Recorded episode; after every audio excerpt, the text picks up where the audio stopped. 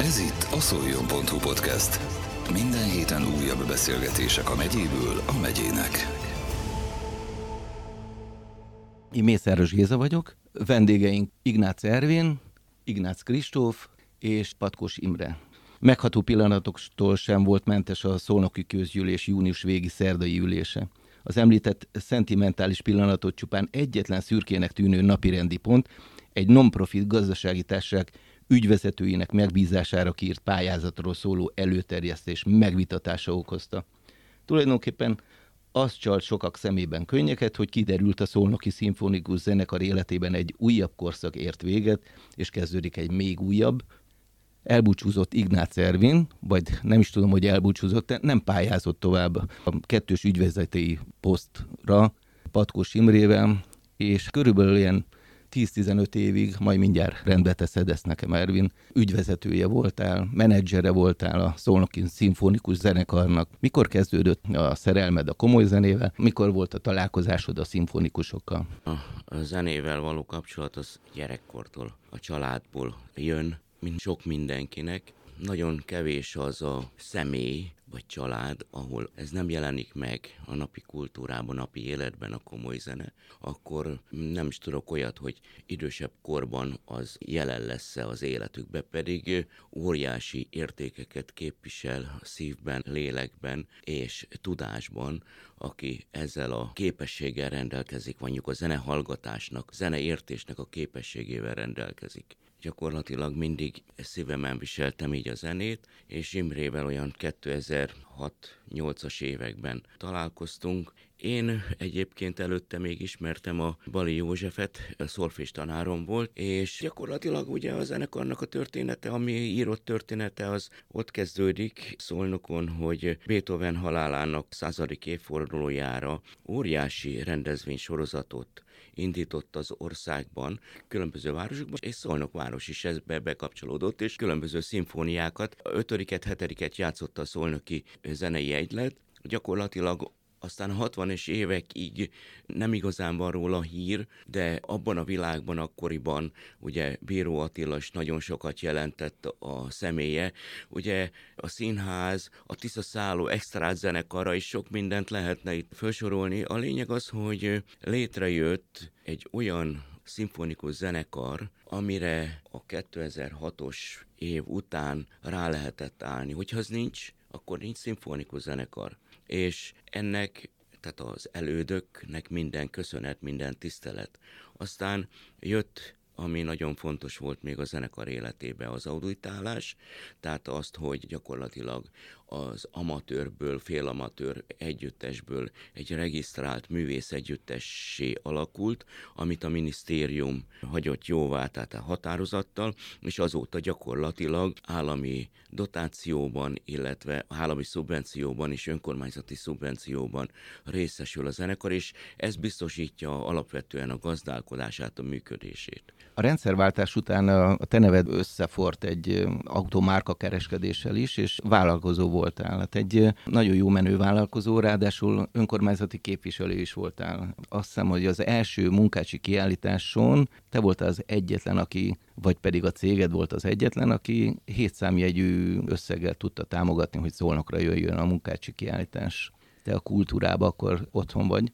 Igen, na valóban így van. Említetted, hogy 1966-ban van a legújabb kori szolnoki szimfonikus zenekar születése. Ettől az időponttól számítjátok, 1966-tól. Az akkori otthonotok a megyei művelési ház volt, vagy a Ságvári Központ? Imre, a, autentikus. Ha jól emlékszem, én csak 82 óta vagyok, megyei művelési központ, igen, és volt valóban egy időszakban a Ságvári is, sőt még a Szandos Szőlősi Művelési Központ is vándorlás volt így négy-öt évente, ha jól emlékszem. Majd egy óriási lépés volt akkor, amikor tizen évvel ezelőtt beköltöztünk a múzeum tetejére, tehát az egy nagyon nagy erőlépés volt, és ott az üzemszerű működésnek minden feltétele adott volt. Tehát ott már, ha nem is percre, de órára pontosan tudtunk dolgozni, nagyon hatékonyan lehetett beosztani az időt. Emlékszem rá, hogy fönt voltatok a padlásban? A múzeum raktárbázis legtetején. Legtetején. Igen. Az egy Padlástérből, padlástérből kialakított, nem volt ott meleg, vagy, vagy kicsi terület? Akkor, amikor oda költöztünk, akkor kinőttük, ugye Mazai Rór ide került hozzánk 2008-tól hivatalosan, és ő már nagy létszámú, tehát 55-62 fős szimfonikus zenekari programokat Tchaikovsky, Brahms, Rachmaninov rendszeresen próbált, ez el, elvárás is volt. Annak a zenekarnak az erkelterem, a mostani erkelterem, az egyszerűen az bár darabszámra befértünk, de a működés szempontjából az fél óra múlva már fulladozás volt, meg ne, szóval nem lehetett hatékonyan dolgozni, rengeteg próbát, energiát vitt el, nem tudtunk eléggé koncentráltan dolgozni, és ez egy óriási előrelépés volt. Ott is padlástérbe kerültünk, ugyan sokkal nagyobb alapterülettel, nagyon jó kiszolgálási helyiségekkel. Talán a menedzsment és a kottatár egyéb raktárak azok sufoltak voltak, de maga a szimfonikus zenekari működéshez szükséges próbaterem az kori világban számunkra az ideális volt. Ervin említette a legrégebbi kezdeteket, a Beethoven születés kezdeteket, mint hogyha sose lett volna igazi otthona a szolnoki szimfonikusoknak, mindig csak valamiféle bérleményben lett volna, és ugye most is egy jó szándékú jegyzői vagy aljegyzői lehetőségnek köszönhetően vagyunk egy albérletbe. Mikor lesz a szolnoki szimfonikusoknak egy olyan háza, ahová az ember bemegy és tudja, hogy ott bárkivel tud beszélni, és akkor akár még egy koncertet is meg tud hallgatni. Hát ez egy jövőkép nyilvánvalóan, mint ahogy terveztem még regnálásom alatt, hogy veszünk egy zongorát, nem sikerült, de az, hogy a zenekarnak milyen körülmények között működik, a lényeg az volt több tekintetben, hogy egyáltalán tudjunk működni. Most az új helyen, az Agóra épületében gyakorlatilag úgy néz ki, hogy végleges helyre költözött a zenekar, jó helyre, városközpontba, tehát nem szégyeljük magunkat, hogy idézőjelbe mondjam, ez egy, ez egy nagyon nagy eredmény. Az az igazság, hogy a döntéshozóknak én úgy érzem, hogy először bizonyítani kellett azt, az erőt, amit a kultúra közvetít, e, szimfonikus zenekaron keresztül, és nem azt mondom, hogy kénytelen volt, hanem haladt az igény, haladt az igény, amit ki kellett elégíteni, méghozzá oly módon, hogy ha jön a a havária, mondjuk energia probléma, háború, stb. stb., akkor is tudjunk működni, és ez most az új helyen ez nehéz volt, nehéz menet volt, de úgy néz ki, hogy ez véglegesített pozíció. Visszacsatolok, és megkérdezem Imrét, hogy amikor Ervin megérkezett a szimfonikus zenekarhoz, és ügyvezető társad lett már az első percektől fogva. A te javaslatodra került Szolnokra a város főzenei igazgatója, Izaki Masahiro. Hogy jutott eszedbe? Egyszer egy vendég szereplés alkalmával vezényelte a zenekart, ez szerelem volt első látásra, ezt lehet mondani oda-vissza. Ennek az első időszaknak akkor még Botkáné és polgármester volt. Volt egy japán turnénk, ahol felhatalmazást kaptunk az ő felkérésére, és azt hiszem Berta Istvánnak hívták, aki kikísért minket alpolgármesteri rangban. Szimbolikusan a Trianon étteremben, Tokióban kértük fel a maestrót, és kérdezte is a Pista, hogy hát akkor milyen pozíciót kéne, hát mondom, természetesen főzene igazgatói, tehát nem valami asszisztens vagy egyéb szinten. Utána természetesen a koncerteken tapasztalt átütő lelkesedés mind a pódiumon, mind a közönség soraiban, az meggyőzte a politikát, és ez vitte tovább gondolkodás nélkül a későbbi vezetés is. Tehát ez egy ilyen szakmai megerősödést eredményezett, és abszolút a jegyzett, minősített zenekari elvárásokhoz és a minősítéshez szükséges feltételrendszer, sokkal könnyebb volt a maestrohoz asszisztenseket találni, sokkal könnyebb volt zenészeket ide csábítani, és borzasztó nehéz repertoárokat is adott a zenekarnak, tehát mindig a, ugye a teher alatt nő a pálma effekt, ami nem öl meg, ugye az megerősít. Itt voltak ilyen kihívások, amikor tényleg rezgett a léz, de túlment rajta a csapat, fantasztikus erőket szabadított fel a zenekarban. Te szakmai igazgatója vagy a Szolnoki Szimfonikus Zenekarnak mióta, és mindig jóba voltál a városvezetéssel, mint mondtad, Botkánék alatt sikerült meggyőzni, hogy nyilván egy nagyobb költségvetést tudjanak biztosítani akkor ezek szerint a szimfonikusoknak. Ez hogyan folytatódott tovább? Az elején, amikor a zenekari támogatások elosztása, ez egy felosztási szabályzatszerű ilyen rendszer alapján működik, akkor még a felosztási szabályzat legnagyobb hányadát az önkormányzat által adott fenntartói támogatásra építették. és akkor egyenes arányban megérte növelni a támogatást. Nem mondom, hogy nem kellett mindig megmagyarázni, hogy miért, de mindig együtt gondolkodtak velünk végső soron. A mostani állapotokban, a mostani helyzetben ez megváltozott. Most jelen pillanatban állásszámok alapján van a legnagyobb hányad a támogatásban. Ehhez teszi hozzá az állam a maga részét. Nem szeretnék kitérni most a kiegészítő támogatásra, az egy törvényen kívüli abszolút egyéni döntések alapján működő rendszer. Mi abban gondolkodunk a fenntartóval együtt, hogy nagyon szigorúan követjük a felosztási szabályzat és a törvényes ütemezés rendjét, és így, ha nincs is olyan sok pénzünk, de rendszer szerűen kapjuk a, a panást, abszolút követni kell ezeket a havi bontású, munkahely alapú támogatási összegeket, és akkor ki tudjuk húzni a nehéz időkben is. Ú, de szürkének hangzik, meg ilyen nagyon nehezen gördülő történetnek ez a gazdasági, meg számok Meséljünk arról, hogy az elmúlt 15 évben mikor kezdte a zenekar, nyilván Japán az, az mindig benne volt ugye a Juza, mint szólnok testvérvárosa, de utána eljutottunk Salzburgba, Bécsbe. Budapestet is említhetem, de még távolabbra.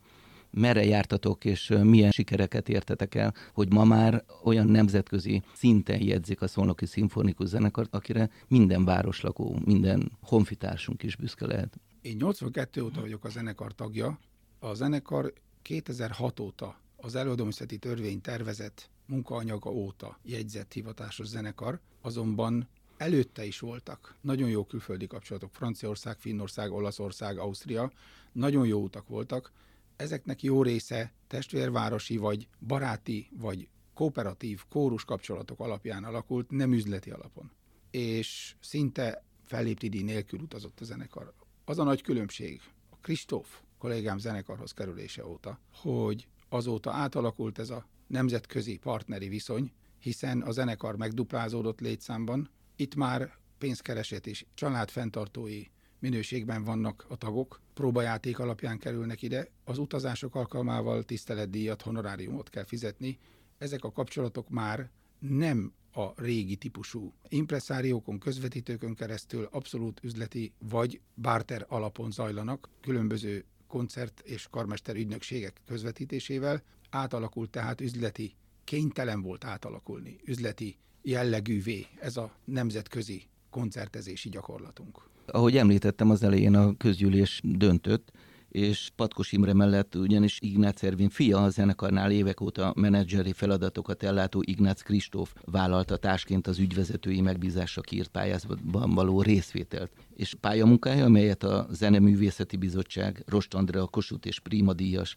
operaénekes, Szolnok díszpolgára, Liszt Ferenc díjas, Vasai György, a Magyar Művészeti Akadémia elnöke, a Szegedi és a Székesfehérvári Szimfonikus Zenekarok igazgatói bírálták el a pályamunkáját, pályamunkátokat, mert nyilván ez egy kettős beadású Patkos Imrével, és egyhangú döntés volt, akár a szakmai bizottságban, akár a közgyűlésben, nem volt appelláta, egyszerűen előttem az utódom, mögöttem az elődöm, Ignác Ervint váltja Ignác Kristóf.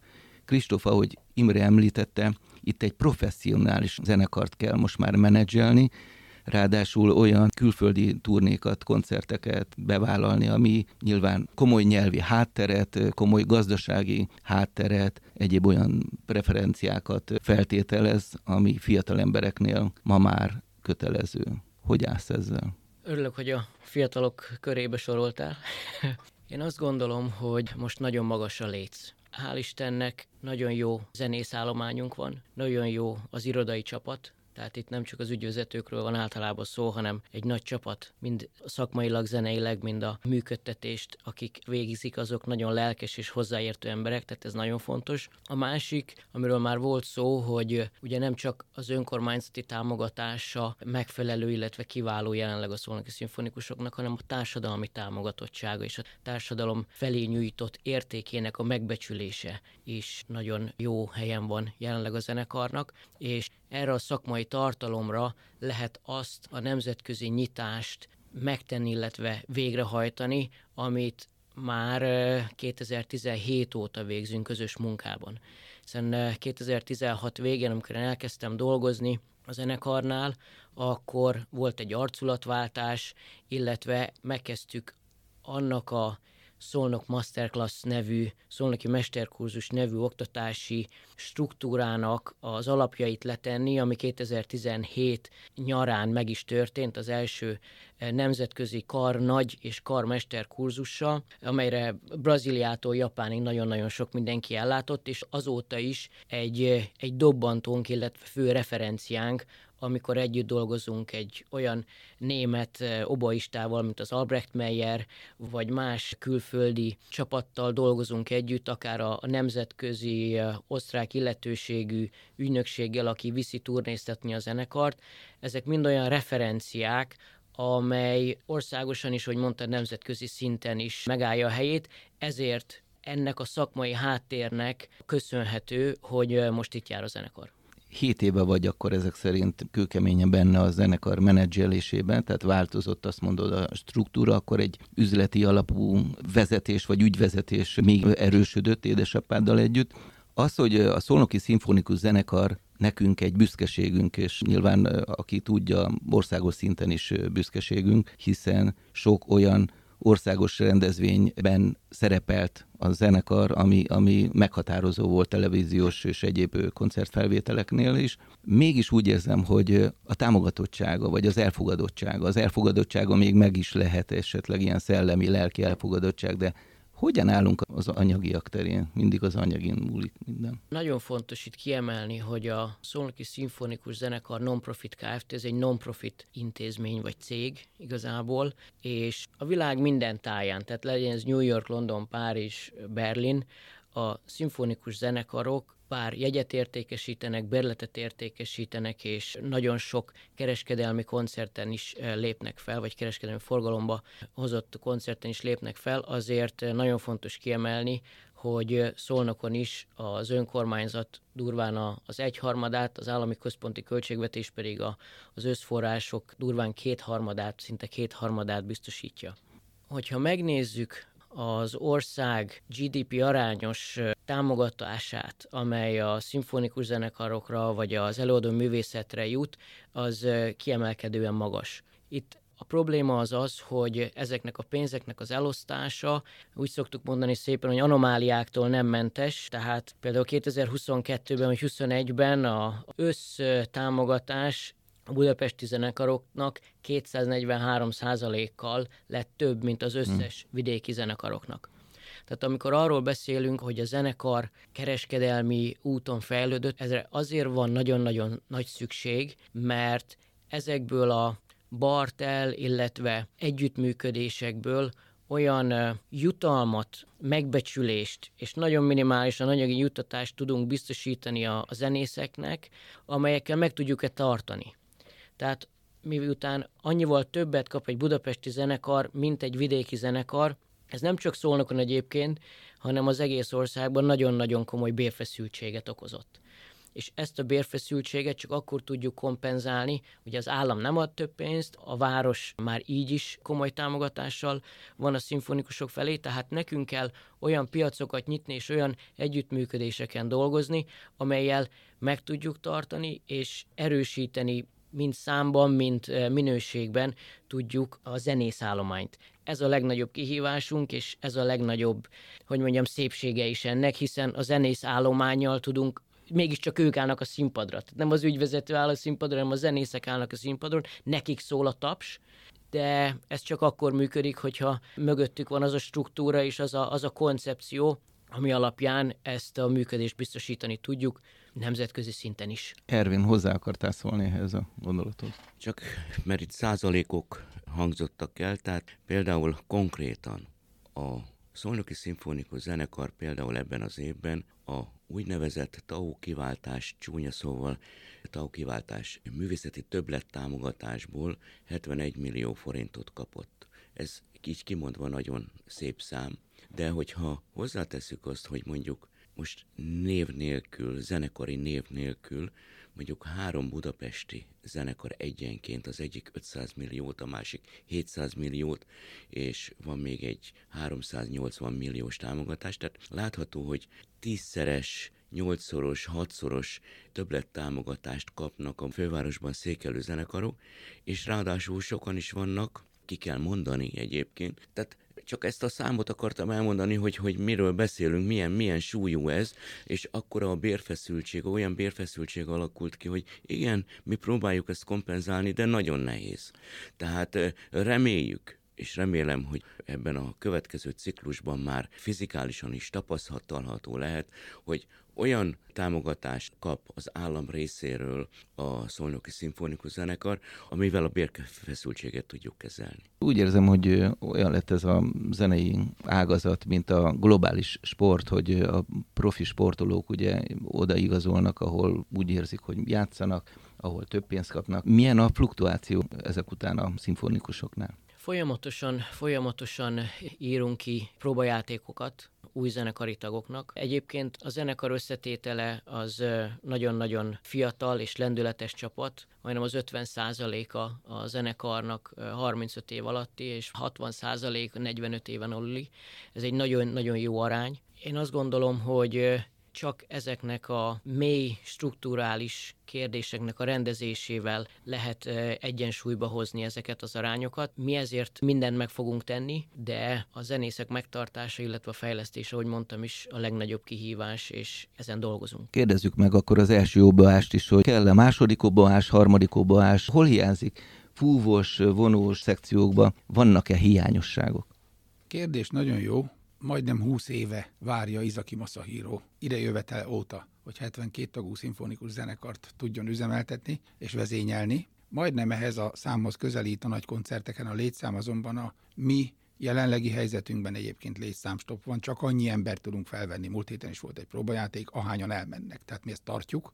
Ez a legneuralgikusabb pontja a fenntartó elvárásai között, hogy nem tehetünk. Mekkora a társulat? Jelen pillanatban 62 ember 57 és fél státuszon dolgozik, rész és teljes munkaidőben.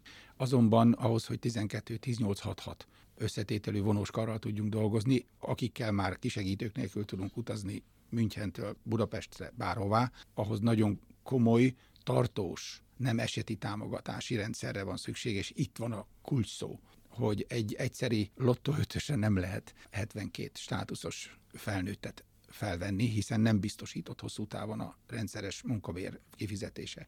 Azonban, még egyszer mondom, Mazairo úrral kezdettől fogva, én akkor is megmondtam neki, hogy majsztrom, mit te kérsz, ez 20 év. Én valószínű nyugdíjhoz közeli korban leszek, amikor ezt realizálni tudjuk. Most abban bízom, hogy a jelenlegi futamidő alatt meg tudjuk ezt valósítani, azonban csak is kizárólag hosszú távú fenntartói felhatalmazás vezethet ide. Tehát ez valóban egy nagyon fontos és felelősségteljes kérdés. A szimfonikus zenekarunk jelenlegi létszáma egy nagyon fontos szakmai szimbiózissal működtethető. Nevezetesen közép és hosszú távon csak a színház rendszeres munkabiztosításával, tehát a fúvós állomány és az ütés állomány teljes létszámú. A vonós létszám úgy van felépítve, hogy adott esetben egy operett rendszeres 30-35 előadás forgásban való teljesítéséhez megvan a megfelelő zenészállományunk. Ez le is köti a zenészállományt az nekünk óriási dolog lenne, hogyha rendszeresen évről évre tudnánk azt pontosan előre, hogy stabil gazdasági körülmények között mennyi színházi megbizatást kapunk, és akkor tudjuk látni magunk előtt ennek a fejlesztésnek a stabilitását is. Ezek szerint, amikor Balázs Péter volt az igazgató, akkor mondjuk kevesebb koncert és hangverseny volt, és több színházi előadás? Volt olyan év, amikor így volt, és volt olyan év, amikor nem. Ez teljes mértékben az adott műsorszerkesztés művészi koncepciója alá van rendelve. A mi életünkben, az én életemben rendkívül fontos volt azt elérni, hogy a Szolnoki Szimfonikus Zenekar állománya teljesítsen a színházban rendszeresen, és ha lehetséges kizárólagosan, azonban a szimfonikus zenekar a saját művészi koncepciójában elsőbséget kell biztosítson a nagy megrendelőnek. Csak így teljesíthető, és akkor ez így korrekt is. Tehát azt gondolom, hogy el is várható, teljesíteni is tudjuk, garanciát is tudunk arra adni, hogy a mi évadunkat azok alapján, a bemutatók alapján tűzzük ki, ahogyan a színházban helyt tudunk állni. És akkor mi vagyunk ezen a piacon gyakorlatilag, akik számíthatunk arra a bevételre, amit a nagy megrendelőnk felénk kínál. Ez egy nagyon hosszú idő alatt kialakult, mostanra ideális partneri egyensúly. Én azt gondolom, ha az Európai Kulturális Főváros címre pályázunk, akkor ez egy nagyon jó kiindulási alap a színházzal ami most van. Négy év múlva be kell nyújtani a pályázatot, nézzük meg, hogy milyen jövő elé nézünk, Kristóf, ugye itt beszélgettünk arról, hogy az utánpótlást is szükség lenne nem tudom, hogy helyben meg lehet-e oldani a Bartók zeneiskolával, vagy az, hogy érzékenyítsük a fiatalokat. Tudom, hogy a gyermekprogramjaitok is vannak. Az, hogy egy kicsit a komoly zenéből egy könnyedebb műfajú előadásokkal, hangversenyekkel, koncertekkel érzékenyítik azokat az embereket, akik nem kifejezetten csak a komoly zenére összpontosítanak, hanem egy kicsit az operett világába, a táncdalok világába. A légierőzenekarral is felléptetek már mesél nekem a jövőről, meg a jelenről is, felnőttekkel kapcsolatban, idősebb korosztályjal kapcsolatban, fiatalokkal kapcsolatban. Nagyon jó pozícióból indul a város kulturális felkészültsége ennek a pályázatnak. Már nagyon sok ilyen megbeszélésen, agyaláson, brainstormingon vagyunk túl a város vezetésével, és azt érzékelem, hogy kezd kialakulni egy koncepció, kezd kialakulni egy irány, hogy mit is akarnak, hogy mit is akarunk egész pontosan közösen. A zenekarnak a partnere, az osztrák ügynökségnek van egy szlogenje, ami azt mondja, hogy a zene nyelv nélküli kultúrák között és országok között épít hidat. Tehát én azt gondolom, hogy amikor egy nemzetközi együttműködésről van szó, akkor a zene, a tánc, a kórusok, ezek az együttműködések, és még a színházzal is, hogyha nem prózáról van szó, ezek megkönnyítik itt a kultúrák közötti együttműködést. Tehát ez mindenféleképpen egy nagyon fontos szerepet kell, hogy játszon. A másik, amire felhívnám a figyelmet, hogy most már 12. 13. alkalommal rendezzük meg a Partitúra Szolnoki Szimfonikus Nyár című fesztiválunkat, amelyel szinte már előkészítettük ezeket a, a kulturális együttműködéseket, tehát a nyári programok, vagy hogy mondjam, a nyári zenés programok ö, megvalósulnak. Persze más is van a városban, hál' Istennek. Most volt az ártjárónak egy jó produkciója, ahol több mindenki lépett fel, köztük mi is, de a színház is és más is. Úgyhogy az előkészítés az, az stabil lábakon áll. Én azt gondolom, hogy 2035, amikor a város megkapna ezt a pozíciót, még én nem leszek nyugdíj közelbe, de közel, az előkészítés és azoknak a diákoknak a felkészítése a zenekar által már most is folyik. Akár az óvodásoktól a középiskolás korosztályig elvisszük a zenét mindenkinek, és programválasztások, a repertoárválasztások, amikkel megjelenünk, azok elősegítik az ő zene értésre és zene szeretetre nevelésüket. Tehát ez folyik, ez hál' Istennek rendben van, bár csak több pályázati pénz jutna erre, bár csak még jobban tudnánk a filharmóniával, Lázár Ervin programmal, stb. még több vidéki iskolába eljutni, bár, bár ezek most is működnek. Én azt szeretném, hogy a koncepció kialakulásánál ezek a kulturális hozzáadott értékek, amelyekkel bizonyos együttesek hozzá tudnak járulni a sikeres pályázathoz, illetve a nemzetközi együttműködéshez, itt a, a súlyozás az, az megfelelő lenne. Hiszen egy nagyobb költségvetésű, magasabb művészi szintet képviselő, mondjuk zenekar, mondjuk színház, természetesen nagyobb hozzáadott értéket tud képviselni, és nagyobb a nemzetközi merítése is. Tehát ez szerintem egy mindenképpen egy fontos dolog lesz, de részt veszünk az összes felkészülésben a várossal, és mint a jó úttörő ott tud segít, ahol tud. Sajnálom, hogy letelt az időnk, akkor ezek szerint úgy értelmezem, hogy a Szolnoki Szimfonikus Zenekar felkészült sok mindenre. Támogatást nyilván várnának, viszont a legnagyobb támogatás az, hogy hallgassuk őket, nézzük, menjünk el szabadtérre, menjünk el az újévi koncertjeikre, gyerekeinkkel látogattassuk meg a diákoknak szóló programjaikat. Én nagyon szépen köszönöm még egyszer. Úgy tudom, Ignác Szervin azzal együtt, hogy most nem pályázott, továbbra is segíti, támogatja a tapasztalataival, a bölcsességével majd a zenekart. Köszönöm Patkos Imre szakmai igazgatónak, köszönöm Ervin a munkásságodat, és köszönöm Ignác Kristófnak pedig a, a jövőben vetett hitét. Minden jót kívánok nektek, Mészáros Géza voltam. Ez volt a szoljon.hu podcast. Minden héten újabb beszélgetések a megyéből a megyének.